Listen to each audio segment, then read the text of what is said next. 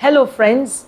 It's me again, Nikki Adeyemi, just here to encourage someone and help someone in their journey of life. And we're having a conversation. I want to just talk, talk briefly about um, um, busy nuggets for the busy woman. I want to drop some nuggets, some tips um, for the woman that is very busy, the working woman.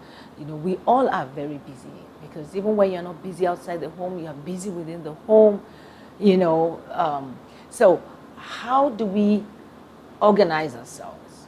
What are some tips as a woman, busy working woman? Well, I like to start by saying get yourself um, an organizer. Get yourself organized. You, you, can use, you know, your phone.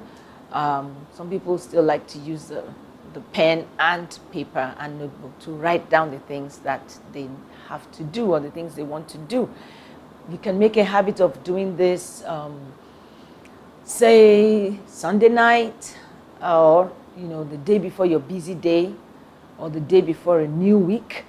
Um, but obviously, the night before, it's good to go through what you have for the next day, just to have a mental idea of what you have for the next day. Go through what you've been able to achieve the day, on, in the day, tick it off, tick what you've achieved. Don't beat yourself down for not having done all the things on your list. Um, those who get up very early to go to work, maybe travel a long distance, you might want to lay out your clothes. You might want to, you know, put, um, look at what you want to wear the next day. Put it aside. Some people do this a week in advance.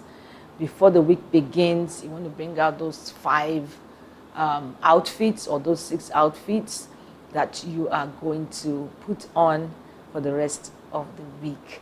You don't want to do last minute stuff, you know, where you think, oh, when I wake up, I'll find something. I know I'll find something to wear.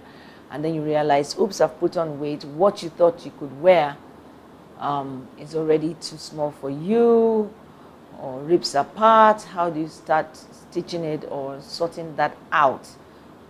I mean, to do that means you're caught cutting lateness already. So get yourself organized. Busy woman, um, if you have someone that you can delegate some things to in the home, please do. Of course, you do it with caution, and it depends on what you're delegating.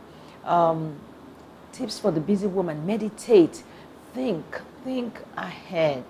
Sometimes have just quiet moments. Go to a quiet place and think go to a quiet place and pray. Commune with god and your you know your inner thoughts and your inner self.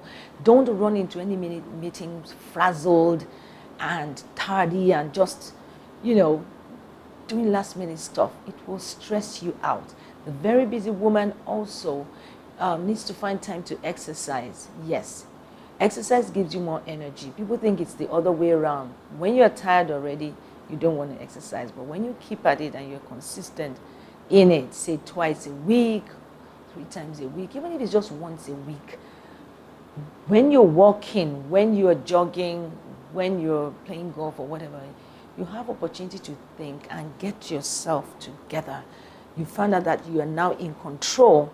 Your work is not controlling you because you're telling yourself, in spite of my busy schedule, I am going to take out time, you know, to do this, to have my energy levels up. Another tip I want to leave with you is to eat right. Just eat right. Eat healthy. Eat healthy. There's so much talk about wellness out there. Busy woman, you need it. Eat healthy so that your blood pressure doesn't just keep going up. And God forbid, some have just dropped dead and they wondered what happened because they were just going, going, going without taking time for themselves. So, hey, I'll just leave with those few tips for now. There's so many more, but I hope I've been able to help someone. Okay?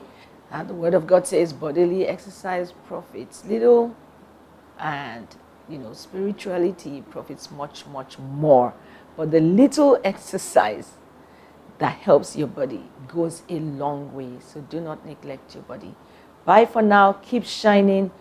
No dulling around here. Just keep moving. God bless you.